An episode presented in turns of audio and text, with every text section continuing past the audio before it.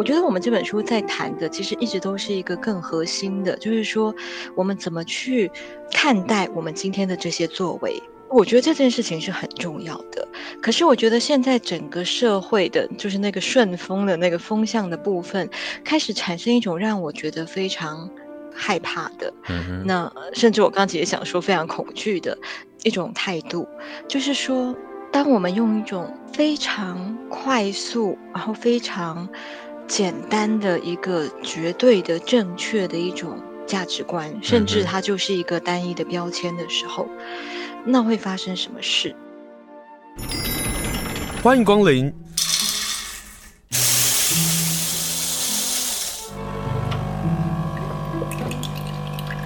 今天的盛情款待，请享用。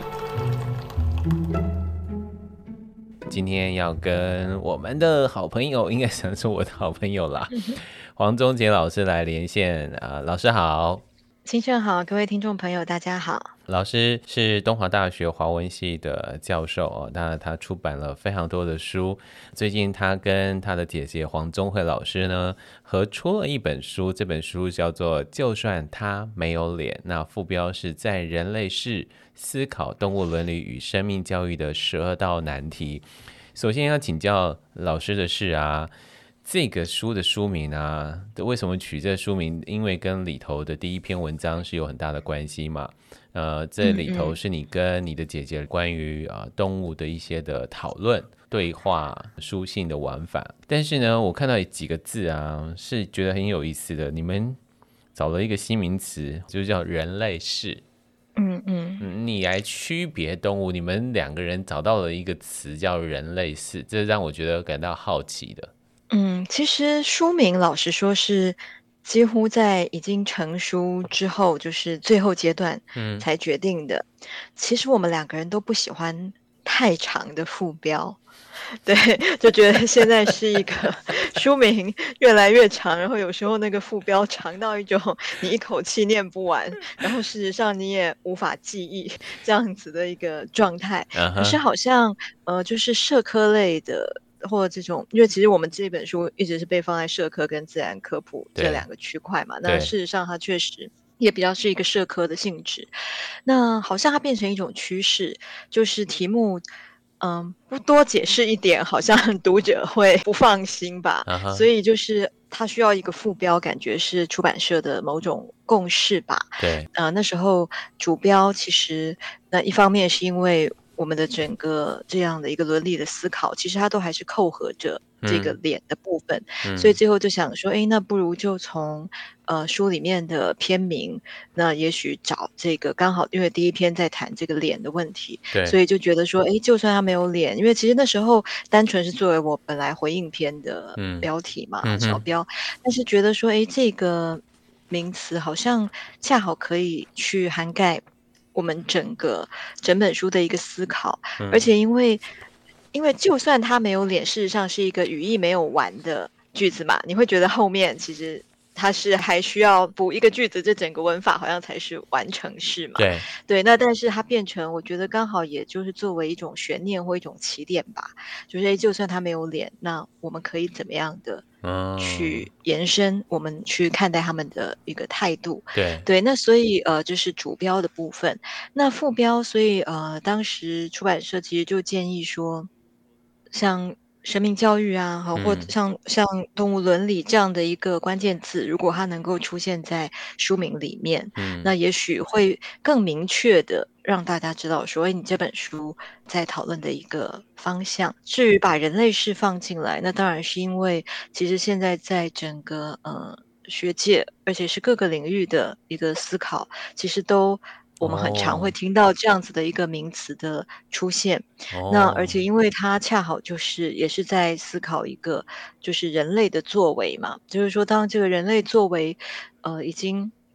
真的是对于整个整个环境产生一个这么巨大的影响的这样的年代，嗯、那我们怎么样在这样的一个时刻去反省我们跟环境、我们跟动物的关系？嗯，那尤其我觉得，因为这还有一个私心吧，就是嗯，我们都很希望去回溯到，就是说，其实今天环境的问题、动物的问题，嗯，你说穿的都是人的问题嘛。对啊，人的作为造成的问题。嗯，那可是很多时候，我觉得现在越来越有一种趋势，好像好像就把矛头锁定在一些戴罪羔羊身上。嗯，对对，所以呃，我觉得把人类世放在一个书名，我觉得也有作为一种提醒吧，嗯、就是说，那人类这样的一个生物，这样的物种，那。对于这个世界造成了一个什么样的影响？我们是站在这样的立足点上，然后去思考动物伦理，去思考生命教育，嗯嗯、所以是呃这样子的一个发想。嗯。好，所以这本书叫做《就算他没有脸》，目标在人类世思考动物伦理与生命教育的十二道难题。这书我们上次跟诚品书店的店长来聊过哦，所以今天的重点可能会放在后半段哦，因为这本书分第一部跟第二部，第一部是爱的伦理，第二部是生命教育。嗯嗯。那上次跟诚品书店花莲原百店的店长聊的时候，大概的重点是放在第一部。嗯、呃，所以今天我们可能着重的重点在第二部的部分。不过在谈第二部的内容之前呢，嗯啊嗯、我们先来谈谈动物书写哦，因为在后头你们有放下一篇是对谈的侧记，这是小美帮你们做的，就是为动物寻找写作蜜源的人啊，就是你们两个的对谈。其中谈到那个动物书写这件事情，你们讨论一个事情说，说在过去的动物书写的文章或者是作品当中，往往都是在写的是自然动物为一个主角。你说你其实希望看到的是反思人跟动物的那个关系，可不可以谈谈这件事情？然后，呃，也可以拉出去谈一谈，在十一月号的文讯上，你做了一个那些动物教我的事。动物文学及其他，是不是也来呼应这件事？我想动物书写这个部分，就是，嗯，因为我一直还蛮希望可以去打破，就是那种我们好像习以为常，然后比较。嗯、呃，就是我们的直觉式的一种一种对于这个文类的想象吧。嗯、就是说，那我们过去可能觉得，嗯，动物书写一定就是写你家养的猫狗啊。好，然后那如果我今天没有养猫狗，或甚至我讨厌猫狗，好像好像这个类型的作品就跟我们没有什么关系。嗯，好，所以它变成好像是一个呃相对同温层的一种一种写作。好，嗯、那那当然就是说无可否认，就是。嗯、呃，可能市面上有一些这一类的畅销书，那可能会打着“哎，猫奴啊，狗奴啊”这样子的一个 一个标签。对，那确实好像也是一个啊，同文层自己看得很欢喜，嗯嗯、可是好像好像其他人就觉得不关我们的事。嗯，所以我一直还蛮希望可以把这个视野拉开来。嗯，所以呃，文讯那个。专题呢，因为恰好就是去担任他们的客座主编，嗯、所以我觉得，呃，某程度上是我把我自己这样子的一个想法做一个呃小小的实践，嗯，的一个、嗯、一个场域，这样，当然它就是一个迷你版的一个实践。那因为、嗯、呃，受限于杂志的当然篇幅啦和各方面的一个考量，那你也不可能包山包海，呃，什么东西都放进来。嗯、可是其实我觉得我在那里其实呃。至少我希望可以带出的两个部分，一个就是在文类上的跨界，另外一个是在想象上的一个超越。嗯，对，所以这是为什么，就是说，在一个呃主要的一个文章的这个部分，嗯，那当然也邀请青盛来 参与。好，就是我就会希望说，我们可以把它，呃，就是把那种视野跟想象打开来，嗯，所以可以包含不管是今天。艺术里面的，或者说也可能可能嗯，绘本里面的，好像像这些不同的领域里面的这种动物的形象，那可能这都是呃传统的这种宠物书写吧。如果我们先把它就是。呃，这种刻板印象式的缩限在这个部分的话，嗯嗯、我觉得是那一类作品可能比较不会带我们去看到的一个视野。嗯，对。然后那另外，其实像我、呃，我特地去邀请立光，就是他写哦，那篇写的好好看哦，那篇对对，他写到我都好嫉妒他哦，他为什么可以写这么好？对，他写的海洋，对，对嗯嗯。对，因为我觉得，哎，那像这种潜水呃的这种书写，其实我们好像过去也不会把它放到动物的，嗯、我们会觉得这好像是就是不同不同的区块、不同的类型的。而且他们写的又不是什么鲸豚呢，对，对对对对对、嗯、对。然后可是你会发现，其实海洋它当然也是这整个环境的一部分。然后海洋里面有这么多的生物，那关于海洋的书写，它当然也是广义的动物书写的一块啊。嗯、哦，所以等于是说，呃，在一个。类型的想象上，我希望可以去做各式各样的一种一种突破跟跨界。对对，所以所以才会包含去把绘本也拉进来，把甚至把漫画，所以后来也是请那个时光书店的小美去访谈了夜巡猫的编辑呈现的动物形象，然后艺术里面的那我们的生活场域的实际跟我们相处的这些动物，之所以邀请像张婉文，是因为就是香港的。这种呃动物的一个处境，哦、对，就是这其实也是我过去一直在谈的，就是这种动物议题的无国界这样子的一个观点，嗯、就是有很多呃动物的处境，它当然有它在地的一个非常独特的脉络，可是事实上你把它拉开来看，就是那个人跟动物的关系的时候，嗯，它其实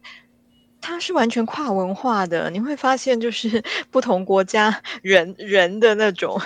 局限，嗯，其实是很类似的，嗯，对，所以就是在一个地域上场域的这个部分，我也希望说，哎，不是只是谈台湾，哦，我们也可以把视野拉到香港，然后包含呢，请你来谈动物的一个部分，觉得说像这样的一个过去做这种广播节目的，好这样子的一个经验，我觉得带给你对动物的一个看法，那一定也会。呃，就是可能跟一个单纯的四主，我觉得是不一样的那样子的一个、嗯、一个视野，对，所以就是基于像这样子的一个我自己的一个对于动物书写的一种想象和期待吧，然后所以我把这些东西放进来，嗯、所以呃，我自己觉得我，我做的在这个专辑里面最另类的事情，大概就是请那个时报的那个 编辑加世强来谈树冠上，因为这是一个好像很跳痛。的一个选择，那但是，嗯、呃，我还是要强调说，这不是故意想要标新立异。嗯哼，其实老实说，我最早在规划那个专题的时候，我本来是想就直说可以吗？我本来其实是想偷懒，因为想说要要要规划一场讲座。我说，那我刚好要出书，嗯。我的书刚好也要规划一场讲座，我想问，我可不可以 把两件事合并成一件事？可以啊，那那我就直接在季专就就讲的那一场新书分享，就当成这个专题的这个讲座就，就、嗯、就这样子把这件事情带过去。可是其实后来，可是那个整个含量就是那个知识含 量很强哎、欸，很多哎、欸。没有，后来因为、嗯、因为书出版的时间已经是十月了嘛，嗯，对，那专题动物专题是十一月号，所以他的讲座需要拉到更前面一点的时间，他才能让册记。有那个写册记的时间，嗯、对。对，所以后来因为这样就想说，那好吧，那另外规划一场，那另外规划一场，所以我就想说，哎，那恰好那一阵子就是树冠上出版，嗯，那然后因为还有狐狸小八嘛，就刚好哎有一本动物，有一本植物，那都是时报那边出的，对，那我觉得说，哎，树冠上这样子的一个命题，它谈生态环境，然后它谈那些护树的那种行动，嗯哼，对，那。哦，乍看之下好像跟动物没什么关系。其实那个书里面真的提到动物的篇幅非常非常少。嗯，对。可是我觉得它其实跟我一直以来我想要去强调的事情是扣合的。嗯哼。对，就是说，那你今天谈动物，你怎么可能，你怎么可能把植物那二分之一砍掉呢？嗯，对，它其实就是一个相融的、相连的，然后互相影响的。那所以我觉得就刚好趁那样的一个讲座、讲座的机会，然后去把。这样子的讯息带进来，所以我觉得他他某程度上对我而言啦，我觉得就是一个呃小小的。小小的一个实验版本的一个动物书写的想象的实践，这样嗯嗯，有意思了。所以请大家就看一下文讯的十一月号啊。那这是黄卓杰老师啊，他客串主编所做的这个内容，其实吻合了他一直想要讨论的动物书写可以跨界到什么样的地步，或者是说他所想象的未来的这样的一个关于动物书写，或是关于动物的这个讨论。你刚刚谈到了。在谈动物说不眠，就要谈到植物，呃，呼应到你书这本书啊，就算它没有脸，有一个东西很有意思啊，你们在谈外来种，你知道，通常谈外来种，它就真的不会分动物跟植物。但你们提到了外来种这篇，嗯、呃，你们呃姐妹两个聊外来种，让我思考了一个很好玩的一个角度哦。因为你们说，与其在讨论路穿越道路，不如说马路穿越了动物。从外来种的角度上，从这一句里头去反思，我们去扑杀外来种的时候，我们得要讨论。人类在这个事件上的嗯影响，或者是促成，或者是扩大，但是人类却会用我们的角度去扑杀他们。这是我们常常跟着地方政府，或是跟着中央政府相关的单位说：“哎，哪一种鸟类出现，哪一种植物要出现啊？我们必须要把它去除掉的时候，我从来没有思考这事。但是，就算他没有脸，这本书。让我重新思考，我们在谈论这件事情的时候，我们可不可以不要用人类的角度去看待，或者是要用人类的立场去回头看我们自己的问题？这一题其实，嗯，因为非常的逆风，非常哦，非常的逆风，所以，嗯、呃、嗯，这是这就是我很害怕我脱稿演出的的部分。嗯，我最近很喜欢跟大家分享动物的新闻，它不只是狗狗、猫猫的新闻，它常常会是一些野生动物的新闻。我就看到非洲的大象，因为人类扑杀的关系，他们现在开始出现了没有象牙的大象了。嗯嗯嗯。那我我在对，我也有看到。对对对，我在想的不是说哦，它是这个演化的过程，是它在思考的过程，就是说。当他们被杀的时候，一堆的大象开始逐渐走向灭亡的时候，他们如何思考到我们的死亡、我们的被大量扑杀这个事情，是因为我们拥有象牙？嗯，否则它可以损失别的，它可以它可以演化消失它的大耳朵，它可以演化变成更小的动物，然后可以跑得更快。但它为什么会消失的是象牙？这个是这个新闻里头我我我最 shock 的事情。嗯哼，那同样的，就是在这个呃外来种上的思思考的时候，你们也谈到很多很多的这样的一个动物的关系，可不可以谈谈为什么要把这个非常逆风的外来种写进 这本书当中？就算他没有脸。嗯，老实说，在写这本书的过程里面，真的有一两题，其中一题就是外来种，另外一题其实是文化，就是这两题是我们两个一直很想逃避的，因为你知道，第一个他写起来很痛苦，对，他写起来很痛苦，然后再来你知道他非常非常不中听，对，那但是既然你都要出书了，那就做个。呃，是就是说不中听的话的人吧，好、嗯，就就去接受吧。啊、对对对，那呃，我觉得其实我们两个一直很在意，而且也很忧心的。其实，嗯、其实并不是呃，就是说，嗯、所谓的外来种的的政策，好，就是呃，现在现在、我们决定要用怎么样的一个方式去去呃呃，美其名叫移除嘛，啊，那那或者你用更直白的话来讲，就是扑杀。的一些作为，就是说，我觉得那个真正的重点不是在于去呃质疑这些政策的一个呃合理性或必要性啊，那那或者说去质疑他的手段等等。我觉得我们这本书在谈的，其实一直都是一个更核心的，就是说我们怎么去看待我们今天的这些作为。嗯，对，我觉得这件事情是很重要的。可是我觉得现在整个社会的，就是那个顺风的那个风向的部分，开始产生一种让我觉得非常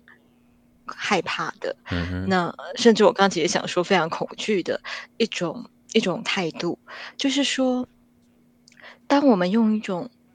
非常快速，然后非常简单的一个绝对的正确的一种。价值观，甚至它就是一个单一的标签的时候，嗯、那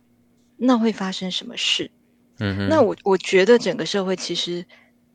就这个议题来讲，它真的在往这个方向走。所以，呃，我不知道你有没有看到最近那个珠光凤蝶的那个新闻？有有有，对，我我我有在节目上分享，就是、我好爱那个新闻哦。他问题是他是蓝雨的珠光凤蝶，但却在台湾这样。然后我就在想说，那环境适合吗？我我有在想，可是因为对这个珠光凤蝶的认识实在是太少了，我就没有多说一点。对，我觉得你讲到一个重点，就是说对珠光凤蝶的认识太少了。嗯，可是我觉得。我觉得现在我们在讨论这些议题的时候，我们从来不会抛出一个我们是不是对这个物种认识太少了。嗯，我就是已经就直接往答案的方向去了。嗯，然后所以我会。很感慨的部分不是在于说，我觉得我们今天要谈这种议题的时候，你常常就会先听到一种呃酸民的声音，就是说你先去修一下演化生物学吧，好之类的。对，就好像好像你没有资格，你不是生物学家，你就没有资格在这种议题上面智慧这样子。Uh -huh. 对，可是我觉得今天的重点是说，那同样的，今天演化生物学家，请问在我们台湾到底？人数是多少？Oh. 那为什么全民 都这么笃定的觉得自己的答案是对的呢？我我们其实也可以反过来去这样子质疑。可是我今天不是要去，这个不是我的重点。你不是要去回应他们？对对对，我我的重点是在于，就是说，对，那今天为什么我们不会先去思考说，我们是不是要去调整一下我们对于这个物种的一些。思考或者是讨论、嗯、这个物种的这样子的一个行为，它、嗯、如果它自己飞过来，假设是这样、嗯，那这背后有什么样的讯息？我觉得好像这些思辨它没有出现的空间了。然后它出现的时候，真的整个社会就是用一种外来种，它就是外来种。对，有啊，你们书里头有提到，然 后它就是外来种，它就要死。对，对，对，对，就是说我我我觉得。我害怕的是这种东西，就是为什么我们今天我们的眼睛里面，嗯、我们看到一个生物的时候，“外来种”这三个字，或甚至是更严重一点，叫做入侵种，就是现在猫狗已经不是被我们归类为外来种，已经归类叫做入侵种了。有有有有，就是对，就是为什么这样子的讯息，是我们在看待可能这么复杂的一个环境的生物的议题的时候，嗯，我们唯一想要知道的是呢？我觉得这才是最可怕的地方，对，所以就像那天我姐也有在她的脸书提到的，就是她在读的一本，就是外国的学者写的一本一本书，里面就提到那是一个生物学家，可是那个生物学家在感慨的就是说，为什么他他带着他的邻居去赏鸟的时候，他的邻居就告诉他说，你赶快告诉我哪些是外来种，我才知道我要恨哪些鸟。那我真的觉得现在是一个就是。在往这样子的方向发展的的时代，嗯，就是说，我们我们要分辨它，所以我们要恨它。嗯，那可是这个恨的背后，我觉得是不是夹缠了很多？其实我觉得是一个就是戴罪羔羊的一种逻辑呢。对，就是说，我们我们先把环境的这些所有非常复杂的问题，跟我们人类其实造成的这些灾难，嗯，最后你把它用一个很简化的方式。然后去连接到外来种这个标签上，就好像所有的灾难都是外来种造成的。嗯，那我们只要把它们全部消灭掉，它非常的简便。对，因为它很好辨识。对，那你就好。今天我觉得珠光凤蝶那个例子。耐人寻味的地方就在于，就是它它偏偏又是好像宝玉类啊，又是兰屿那边的特有种，好吧？那我们。而且又挂上兰屿这两个字的时候，对对对对对，所有人就会都觉得，对，我们就是要保护兰屿。但是兰屿啊，我我差点又讲到公投了，好，那就是，但就是我我们太直觉反应了。我觉得在这个这个时代的状况都是这样，任何一个议题的讨论都是如此。就是这种反射式的呀，嗯，然后都是不需要经，好像好像就是，呃，对，都都不需要经过任何的思考，嗯，你答案就已经躺在那里了，然后你咬着它就对了，对。可是我真的觉得这非常的恐怖，嗯，它其实非常恐怖，对。可是我觉得整个风向在往这样子一个越来越。恐怖的路上在在走，嗯，所以你任何逆风式的思考，你可能甚至只是停下来说，大家要不要想一想，它可能都会成为一个就是挡路的一种一种存在，这样子。嗯嗯，嗯。但我喜欢，因为他们不要听。嗯。但我喜欢你们所写的就是城市演化的观察，人为过程的消失，只剩下动物物种有害这样的一个论调。好，这个该死的单一论调。老师书啊，分两个部分。第一部是爱的伦理，第二部是生命教育。但是第一部跟第二部呢，有各有一篇，其实好像都可以呼应的哦。一个叫做为侵犯，第二个是动物玩笑。先解释一下什么叫做为侵犯，好不好？嗯，为侵犯其实。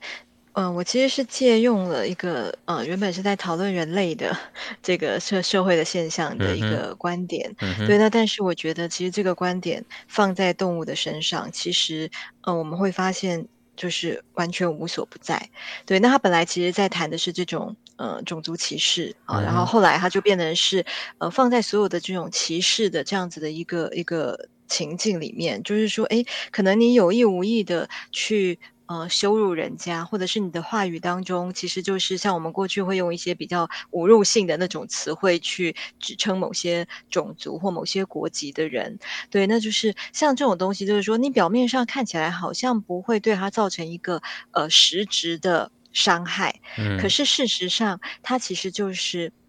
那背后的一种价值观跟态度，它就隐含着一个嗯。呃贬义，那所以在呃这样子的一个情况底下，我们就把这种叫做所谓的嗯、呃、微侵犯，嗯哼，对，就是就是你的言语或是你的行为，那它其实跟我们我们对于这种呃平等的这样的一个想象，它是背道而驰的。所以嗯，当然就是说，这如果把这种违侵犯无限上纲，它也会很可怕。对对，就是说，我们我们听到任何言语都觉得我被冒犯了，那然后我们就用这个来作为一种主张，就是说，啊，那所以对，就是好像任何人使用这样的语言都是不对的。我觉得也。也不需要到这样子的程度啦。嗯、我觉得任何的任何的观念或诉求，其实你你真的无限上纲到一个放大到极点，它都会是其实跟刚刚那个外来种的议题一样，它其实都会是危险的。对对，所以呃，可是我觉得动物的好这样的一个议题当中的微侵犯，它会。更更明显，是因为我们今天对于人类的，好、嗯、这种不管是种族或者是呃性别各方面的这些议题，所涉及到的这种呃词语上态度上的一个冒犯，因为人会反击嘛。嗯、那你你再怎么样，你你你歧视他们，那这个族群的人。他会不舒服，他会跳出来去表达他的不舒服。嗯、对，可是动物没有办法，所以、哦、那甚至就是说，动物它反而变成我们用来去贬低某些我们不以为然的人类的时候最方便的一种用语。嗯哦、那那背后就是说根深蒂固，是因为我们其实是我们是歧视动物的嘛？对，我们是把动物视为就是一个低等的存在嘛？对，所以你骂别人是猪，他才会有。骂到人的效果啊，嗯，所以就是我觉得猪很可爱，然后我很喜欢猪，我觉得猪超聪明的，我会用猪去骂人吗？不会啊，因为我觉得，就是，可是可是如果你跟你某个人说，哦，你好聪明，聪明像一个猪，他可能他还是会觉得他被冒犯啊，因为他会觉得我他违侵被违侵犯了，对啊，对啊，对啊，因为整个社会的。我们的主流的价值观是这样嘛，嗯嗯，嗯，那所以我我用我的个人的偏好去形容人的时候，人家还是会觉得被冒犯啊。对，那但是就是说，所以就是因为今天整个社会主流的一个氛围，就是觉得。为什么违禁犯那一题我特别就是专门谈猪这种动物，因为它是最典型的代表嘛。对、啊、因为我们就是把猪，而且你们两个很难的 focus 全部就放在猪这件上讨论。对对对，因为它就是最、嗯、最典型的一个在各方面，所以我才说它是被双重效应嘛。嗯哼。因为它它实际上的处境也是属于在动物当中是受到最多这种残酷虐待的代表的物种。嗯。然后可是另外一方面，我们又在言语上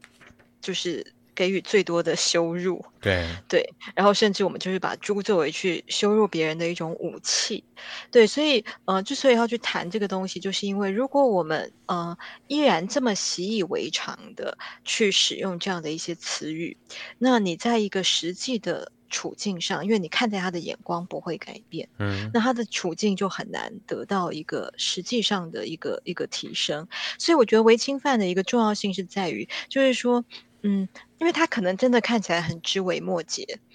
对，就是有些人会觉得说，那你就是在挑别人词语上的，那就是正义魔人嘛，哈，就是说啊，我我这样子，我也没有恶意啊，我只是开一个玩笑，所以为什么动物玩笑它是相关的？就是因为很多人用这些词汇的时候，他可能觉得他只是在开玩笑，或者说他就是嗯，像神猪这一类的，就是大家就是一个已经好像变成几乎是日常用语了，对。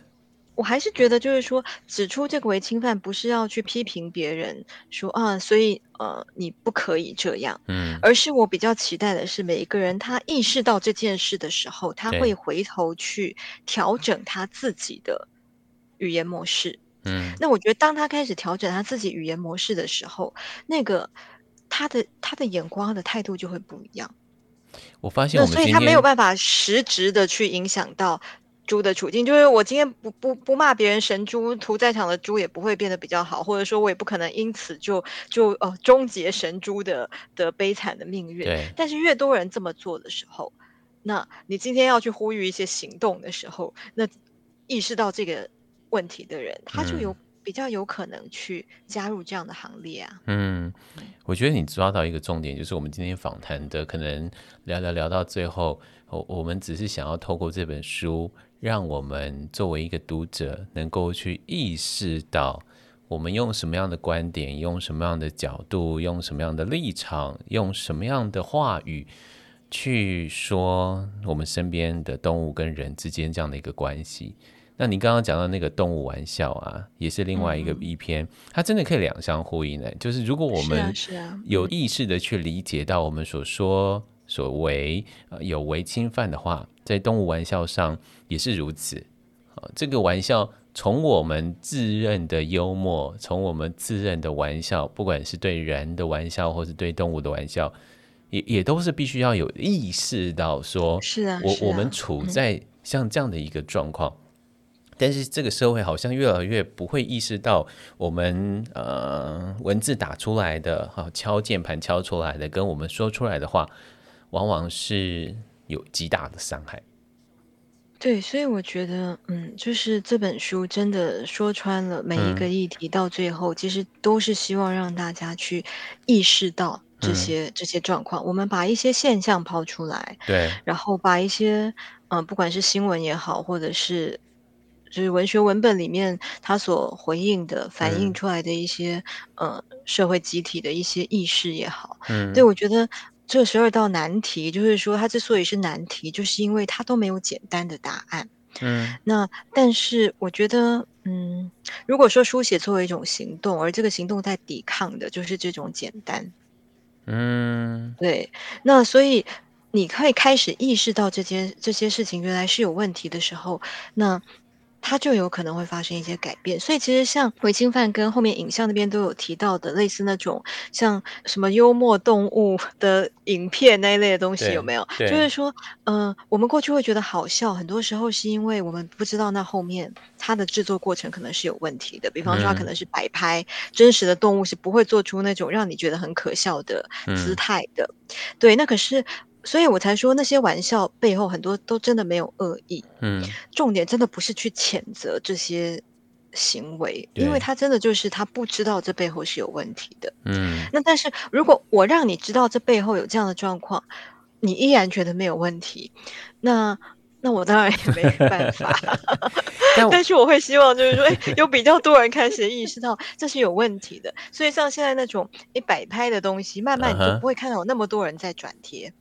因为就比较多人会去注意到说，嗯，这个影像可能有点可疑，嗯，对，那慢慢慢慢这样的东西它不会被，呃，这样子大量的一个分享啊转贴，然后也相对它也就不会被鼓励嘛，嗯，嗯，因为它。可能没有办法达到它预期的效果，诶，那它就有可能会减少啊，好，就如果比较乐观一点，对，诶，就好像在呼应我们上一次对谈的那个 乐乐观与否的那个主题。就所谓的意识到啊，呃，透过我就动物玩笑这一篇来讨论哦，你们就举了徐泽成的小说《狗叫了一天》，或者是和和准雄《孩子与恶》这样的一个讨论，他其实是有成功的去引导着就那个引导是如何能够换位思考去看待到他们的处境。而同样的，违侵犯，你们刚刚谈到的是，呃，我们可不可以意识到，呃，我们对别人的侵犯，而在动物玩笑当中，呃，动物跟我们之间这样的一个落差，而动物玩笑里头，你们也标出一个事情是，当我们取笑、谩骂、贬低，甚至呃难堪的地步的时候，我们对动物的玩笑还有一个存在是，它不在现场。嗯、那这样的一番的讨论，其实是很深刻的。太好了，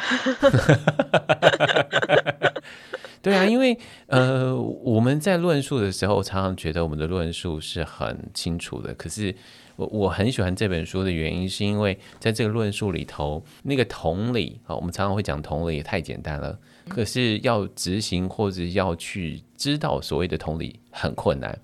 但是意识这件事情，就会是变成。一本书的书写或者是论述，能不能让大家理解，是一个很重要的。今天呃访问就是黄忠杰老师，希望大家能够进书店，然后找找这本书，由麦田出版社所出版的书。就算他没有脸，里头的讨论的内容非常多，包括了动物园、动物标本，然后虚拟动物、可爱动物。还有包括饮食文化、动物影像啊这些等等的议题，你没有想过的，那黄宗慧老师跟黄忠杰老师就在这本书一同来讨论。你有想过的，也许透过他们讨论，你也有一番的不同的想法。今天非常谢谢黄忠杰老师跟我们谈这本书，老师谢谢您，谢谢。